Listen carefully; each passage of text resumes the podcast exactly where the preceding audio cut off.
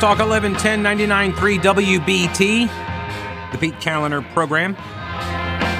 704 570 1110 and 1 800 WBT 1110. You can email Pete at thepetekalinershow.com. And you can also hit me up on Twitter at Pete Kaliner, where I have my new profile picture. Well, you know, I lost 95 pounds. So this was actually a picture I wanted to take. so, um, David Bass at Carolina Journal got a sit down interview with former Superior Court Judge Howard Manning. Howard Manning was the judge that initially heard the Leandro case. This was the lawsuit filed in 1994 over school funding levels at the state level, by the way, back when Democrats were in charge of state funding for schools. And these uh, families and school districts sued the state over the the Board of Education and um, the state school board, yeah, state school board and uh, DPI. So they they sued, uh, I believe, also the Attorney General's office and stuff. They never sued the legislature. They sued executive branches, and they said you're not funding schools to at a sufficient rate. And and look, part of this is that uh, the way the funding system is set up in North Carolina, you have the state that funds operational costs, and uh, the counties fund capital. And the problem there is that the state doesn't give enough money because they give sort of a baseline per diem, so uh, or, or a per capita. So however many kids you have, you get you know one figure that's across the board. So I don't remember what it is. I think it's like five grand or something. So every school district would get five thousand dollars per kid. Well, the, the poorer districts are not able to add in a supplemental um, pay, basically, for the the teachers. They they they can't raise revenue because they don't have a lot of wealth that generates property tax revenue. Mecklenburg County, like you raise what half a penny on the sales tax or the uh, income tax rate, and you're going to generate, you know, millions and millions and millions of dollars you go out into some of these poorer rural counties, they can't do that. And what's more, once they start raising property tax rates on people, now people lose their homes. So they're caught in this catch 22. Anyway, so that's what the, the, the, lawsuit was over the funding levels. Then you're not providing this, uh, this obligated, constitutionally obligated education. So Howard Manning takes the case up and he finds that, yes, there is a constitutional right because it's written there in our state constitution to a quote sound basic education. Okay. After he retires due to medical reasons, he's now watching the next judge to, that, that was appointed, a Democrat out of Union County, David Lee, who is now trying to force the legislature, who's not even a party to the case, to force the legislature to spend like $1.75 billion on, you know, professional development and teacher pay raises and all this stuff. And Manning is hacked off. Manning is mad. And he says this is not about money. It's a failure of classroom instruction, pure and simple. The money is not the point. The public schools get plenty of money. What is he saying? He's saying it's prioritization. He, he also, get this, focused on the prevalence of out of wedlock births in poor rural counties. In 2000, he, he said he never encountered a young male defendant while he was still working the case. He said when he was a judge, he never encountered a young man defendant who was a father but also married. Never. That is astounding. This gets to, I've talked about this before, the ways to stay out of poverty. This is how you break the cycle. Brookings Institution, they did the analysis years ago. Three things, folks. Three things. And if you're in poverty, your chances are you'll be out of it. And if you're not in it, chances are you'll never be in it. Three things. Uh, have a job. Any job. Just have a job. Uh, finish high school and uh, wait until you get married to have kids and do that after high school. That's it. Those are the three things. And guess what? GovCo can't make any of those things happen for you and your family. They cannot. The liberal think tank Brookings Institution, they said as much. There is limited impact government can have in those areas. those were areas usually reserved for the church and the family. I mean, seriously, like it is, it is really that obvious. Let me jump over here and get Dave on before the uh, break. Hello, Dave. Welcome to the show. How are you? Hey. It's an honor to talk to you, man. Oh. How are you? I'm all right. I don't know if I'm worthy of an honor, but uh, thanks for calling. It's an honor, sir. Um, couple things. Number one, I think, and correct me if I'm wrong here, but I, I think Winston kind of got thrown under the bus for secretly, or he got caught doing what the board act, secretly wanted him to do, and that's just like try to sweep all the bad stuff under the rug. I I agree with the first part that you said that he he kind of got thrown under the bus. Yes, he kind of did because they brought him in, and as the Charlotte Observer editorial board pointed out, uh, that he was brought in basically as somebody that the board could control. Well, then if he's unable to do the work, that's on the board. Right, and they all they all voted him in. They all wanted him, and this guy was going to be great and everything. But as soon as it came out that you know attendance is falling and grades are falling and everything's going bad, and then he's denying crimes committed at the school and guns are at a crazy level. It's like now all of a sudden the people are aware and they got to get rid of this guy. Mm-hmm. Yeah, he's an easy scapegoat. Absolutely. But at the same time, we're losing focus on what the kids in school, and I say kids, I sound like my dad. Sorry about that. what what they should be learning in school is how to read, how to spell, how to add, and we're just pushing these kids to the next grade level, throwing a diploma in their hand. And the federal response is, well, they can't read, they can't add, so let's give them two years of community college That'll fix it. Yeah. It's a jobs program. It's a middle class jobs program. K twelve and even into the uh, the remedial college level classes. It's a it, it's a jobs program for the middle class. This it's a wealth transfer. So because I mean, how many people are in administrative positions that really are not required? And if you're not doing the job of educating the kids sufficiently, now we got to do remedial work when they get into uh, before they get uh, uh into college and out of high school yeah, you you you don't you don't reward that kind of performance, and I think exactly what they're doing. Yes, I agree. They're rewarding it. These kids don't have any self-esteem, they uh, self-responsibility. They have no accountability. It's like, okay, you failed this test, you failed this course. Guess what? We're going to push you through. It'll be someone else's problem later. But hey, look at how many kids we just pushed through this school this but, year. But Aren't we awesome? Well, yes, and here's the key. Don't lose sight of this. They are aware of gender pronouns. That's the key, Dave. That's the key. All right, I appreciate the call, Dave. Right. Thanks.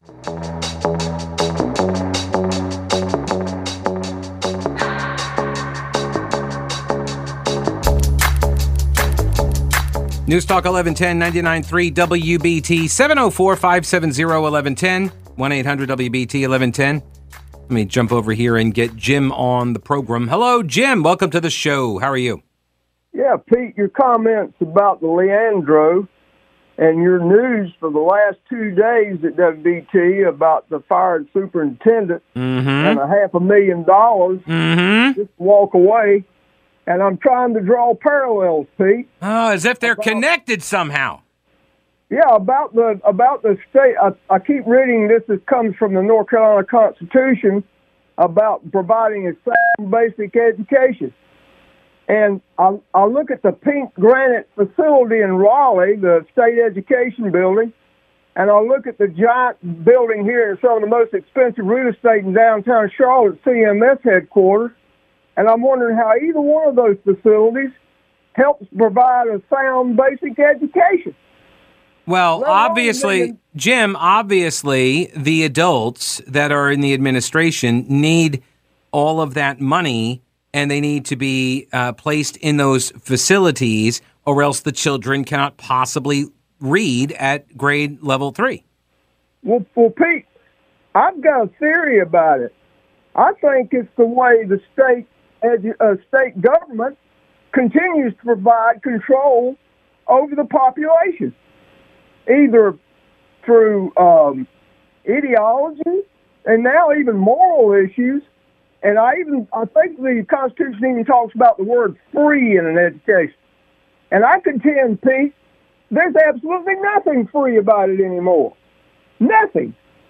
Well, so, all right. So, so the what, the language in the Constitution is what they are going to be constrained by, and they set up this system so they believe that the state should be providing this basic level of education. But I would submit that they have lost track of, lost sight of what makes it a basic education. And when they go, you know, the the more you go out beyond your primary objective, the the less likely you are going to achieve your primary objective, right? It's mission creep. And I think that's that's what government does, but also, you know, large bureaucratic corporate organizations as well. Mission creep. And I think that's what largely has occurred in the K 12 education model.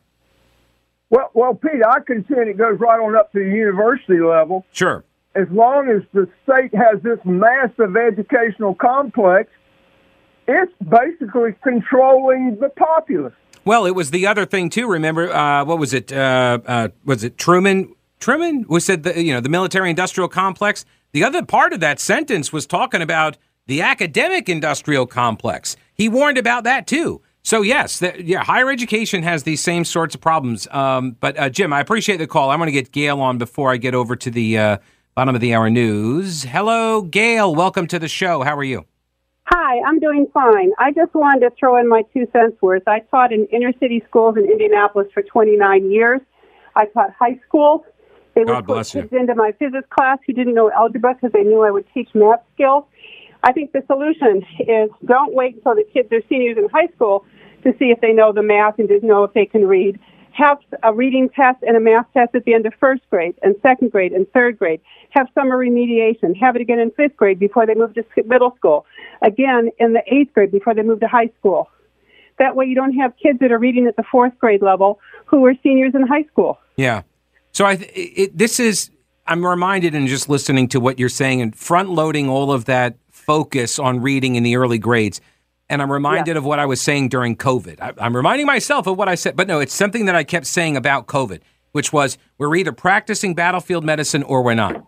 And if we've now got kids that are more than half of them are failing before grade three reading, then it seems to me like that's where all of the battlefield medicine needs to be directed because these, you know, the people that tell us we have to spend more money and do it for the kids, they're the same ones who say that the school to prison pipeline, you can trace it right to that grade three reading achievement. And if we're not getting them educated to read, then they're going to end up in prison. And I'd rather pay for the education on the front end. So, in addition to teaching physics, I also was the planetarium director. I would have third and fourth grade kids come in the planetarium. They say, "How do you know all this stuff?" I said, "I read," because I would tell them stories amongst amongst other things, stories from the stars from different countries. Yeah, not just Roman and Greek. And the kids got so excited they would talk to me when I saw them a week later about things that they had read. So, because I would go to their schools first, and a week later they come in the planetarium, mm-hmm. and they and they were so excited to show share with me what they'd been learning because I was excited about reading. Right. No, that's great. It wasn't part of what I'm supposed to be teaching, but I thought it's critical. If I don't do anything else but get some kid to get a book out who ne- never would have gotten a book out of the library for, then I've achieved my goal. But that's another, and that's a great story, Gail, and God bless you. The, the, but that's a, it's proof. Stories are powerful.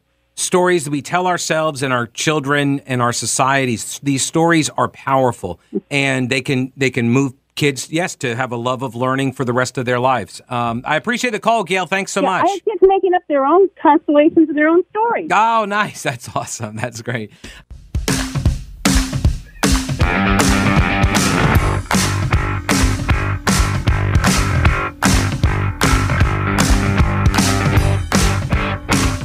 News Talk 1110 99.3 WBT. So the judge in the Leandro case, and by the way, kudos to Dave for identifying the uh, the connection here between the Leandro topic and the Charlotte Mecklenburg school superintendent being given five hundred seventy seven thousand dollars for two years of not working. Right, fired. Here's your severance. Two years, twenty four thousand dollars a month.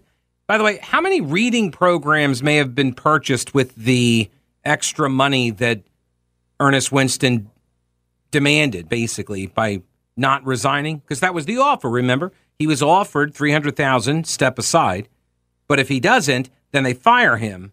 He gets $577,000, but they release details from his personnel file, his performance evaluation, which is not good.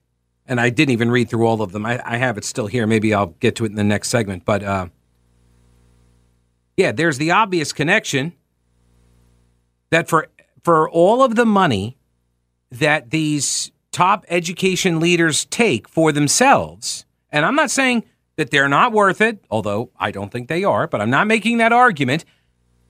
My argument is simply that if you're doing it for the kids, and if you're going to, you know, file litigation in order to get more funding, and, and you say every dollar counts and it's got to go to the kids, and and you can have, you can make a difference with an $8,000 STEM program, but instead you demand the money in pay for you, are you really doing it for the kids?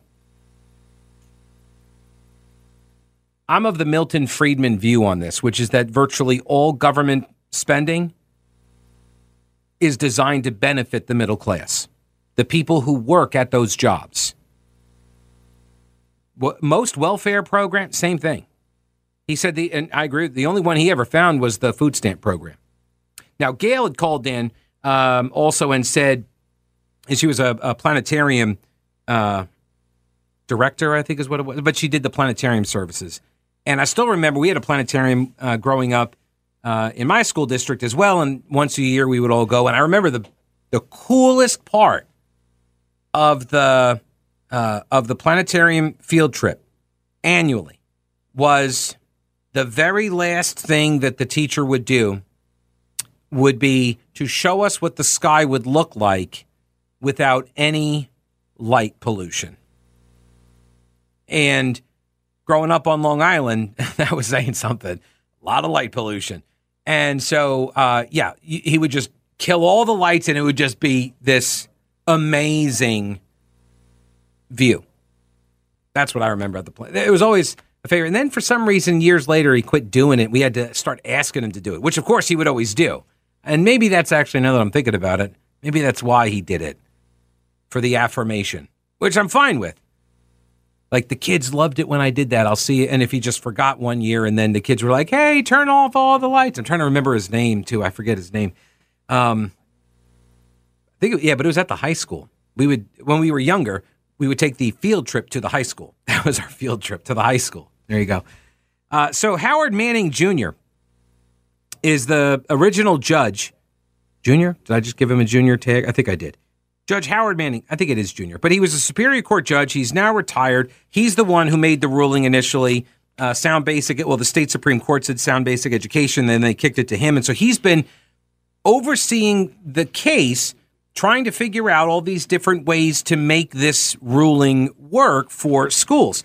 And he is not happy with the way this case has progressed. He said it's a failure of classroom instruction. That's the problem, pure and simple. He says, quote, the money is not the point. The public schools get plenty of money. Hang on. I got to do this again. Get the card. Here it is. Get the card. K 12 education receives $10.6 billion dollars a year in North Carolina. That represents 41% of the total budget, the total state budget, 41%. It is literally the number one funding priority, 41%. Followed, and then you've got uh, the UNC system at three and a half billion, and community colleges at 1.3. You add those all together for a total education line item of 15.447 billion dollars. That is 60% of our budget. Six zero. So almost two out of every three dollars that is spent out of the North Carolina Treasury goes to education. And, and, could you imagine what what we would be spending if we didn't have those evil Republicans that hate education? All right. Uh, so, Judge Manning, in a sit-down interview with the Carolina Journal, he said, um, you know, he's a Superior Court judge, so he was a criminal defendant, and he would uh, hold court in Warren County, Vance County, Granville, Franklin counties. And in the first six months of the year 2000, he said he not once encountered a young male defendant who was a father and also married. They were all illegitimate kids. Quote, many had more than one illegitimate child by more than one female. No high school diploma, no job experience beyond menial work, selling drugs or engaging in drug related criminal activity, and no sound basic education whatsoever. Marriage is a relationship that appears to be obliterated from their vocabulary or society. Their children, meanwhile, will join the public school system, quote, at risk before they ever enter a building. And it's not those kids' fault. It's the fault of their at risk, irresponsible parents. I would also add to what he just said it's the society and the culture that celebrates the criminality and penalizes an education first mindset. As the philosopher Chris Rock talked about all those years ago, about getting more respect coming out of prison than you do coming out of college. The most recent data from the U.S. Centers for Disease Control and Prevention put North Carolina's out of wedlock birth rate at 42%. 42%. Parents who bring kids into a world of poverty with no family structure, they have little hope for success. Until and unless the vicious cycle is broken, by education and better opportunity for this segment of the at risk population and for other at risk kids who are not passing through the criminal justice system, there's not going to be an equal educational opportunity for every kid in North Carolina. This has to be where the focus is. And for the love of the kids, you guys in government programs and services, you need to start hammering home a message that's actually going to save kids. And that message is finish high school, have a job, any job, and don't have kids until you're married and after you graduate. Those three rules, those three things. You, be, you need to be hammering those things in every sector of the society, all the populations, all of them. Everybody needs to hear that. 42% out of wedlock birth rate. This is not strictly related to one race or another, one ethnicity. This is all across the board now, folks. If you really love the kids and you really want to keep them out of prison, those are the messages you need to be delivering.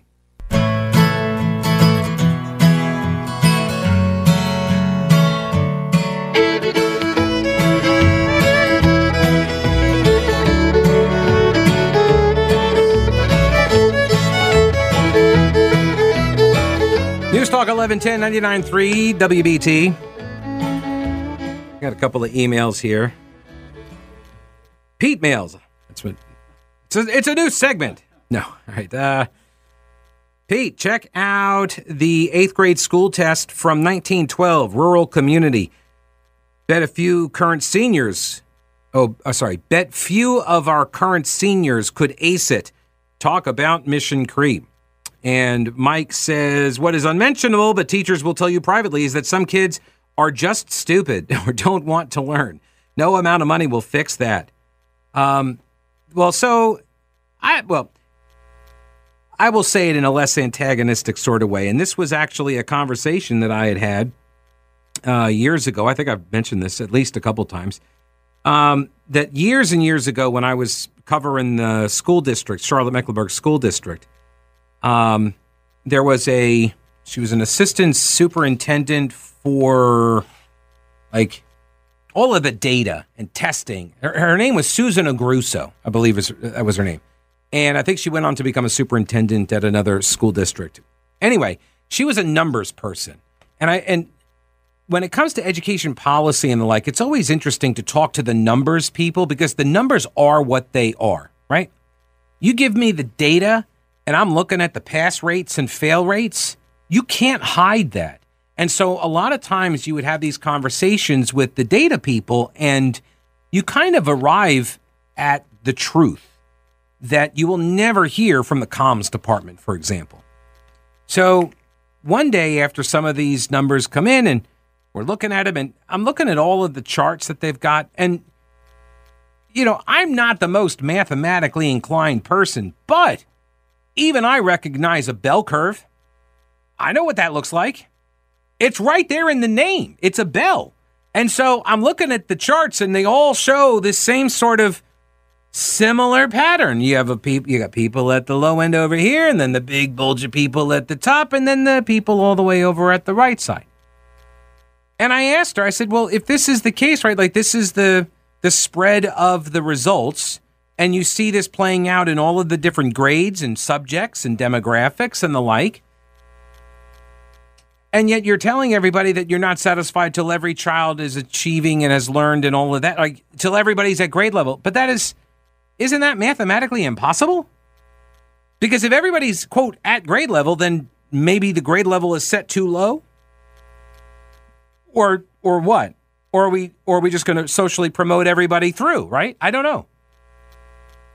And so I I'm going down this path with her and I'm talking with her about this, and I said, well, isn't it the case that these are all bell curves? So what you're trying to pitch is this idea, which is a mathematical impossibility. Some kids are not going to be able to do the work, right? They're not going to be able to pass. Because I think at this point they were socially promoting kids a lot. And there was a push that uh, there was a there was a push that you could uh, there was a push to, to not socially promote anybody. I was just saying you could turn that off. Yeah. Um, there, there was the buzz in the line. I don't know if the audience can hear that. There's a static buzz sometimes when I unplug the laptop. So anyway, um, the the school district was socially promoting, and I said, and that that was the nature of the conversation. So she at one point says, "Well, you really can't say that." and she's exactly right. You can't say if you're the school district, you cannot get up there and say, "We know that not all of these kids are going to pass the test because mathematically it, that would not be possible, right? And if every kid passed the test, then maybe the test is too easy, right? I'll never forget, I had a teacher. His name was Mr. Peacock. And he sounded like this. And he's from South Carolina. This was up in New York on Long Island. Mr. Peacock. This was a man who had a, uh, a little closet in the back corner and uh, behind his desk. And uh, if somebody came in and, and, was making excuses for not performing, not doing the work, not showing up on time, he would go over to this cabinet. Nah, yeah, that's what he would do. I'm not making this up. That's how he sounded. He would grab a, uh, a, a water jug and he had drawn with a black marker teardrops all over it. And he would shake that, and there was a little bit of water in. And he would shake the water in the kid's face. Hey, mommy, oh, hang on. And he would go over and he would get a roll of toilet paper. Oh, you want mommy to come wipe your butt? Oh, like, this is what he would do to us. He took nothing. He was from South Carolina. He was a history teacher, and he told us at the beginning. He wrote down at the beginning of the uh, semester. He wrote down numbers on the uh, top right side of his chalkboard, and he said, "This is how many A's I have to give out, how many B's, how many C's, how many D's, and how many F's." And he's like, anybody want to take the F right now? You don't have to come back to my class. And there was one kid, Alan, Alan Letterman or Leiterman, I forget. And that kid cut class so many times. And when he was in class, he was a troublemaker. And Peacock was like, ah, I'll tell you what, no, I'll give you the F right now. You take it right now. Letterman did not do it. And then I think he got arrested at some point. So he was out of school. But anyway, like, that's the reality. Because if he gave too many A's, people would say he wasn't uh, making the tests hard enough. If he failed too many, then they're like too hard. So he's like, I want to get in the sweet spot, somewhere in the middle there. He sounded like the penguin. I'm not kidding. All right, Winterble's up next. Stick around. I'll see you tomorrow. Don't break anything while I'm gone.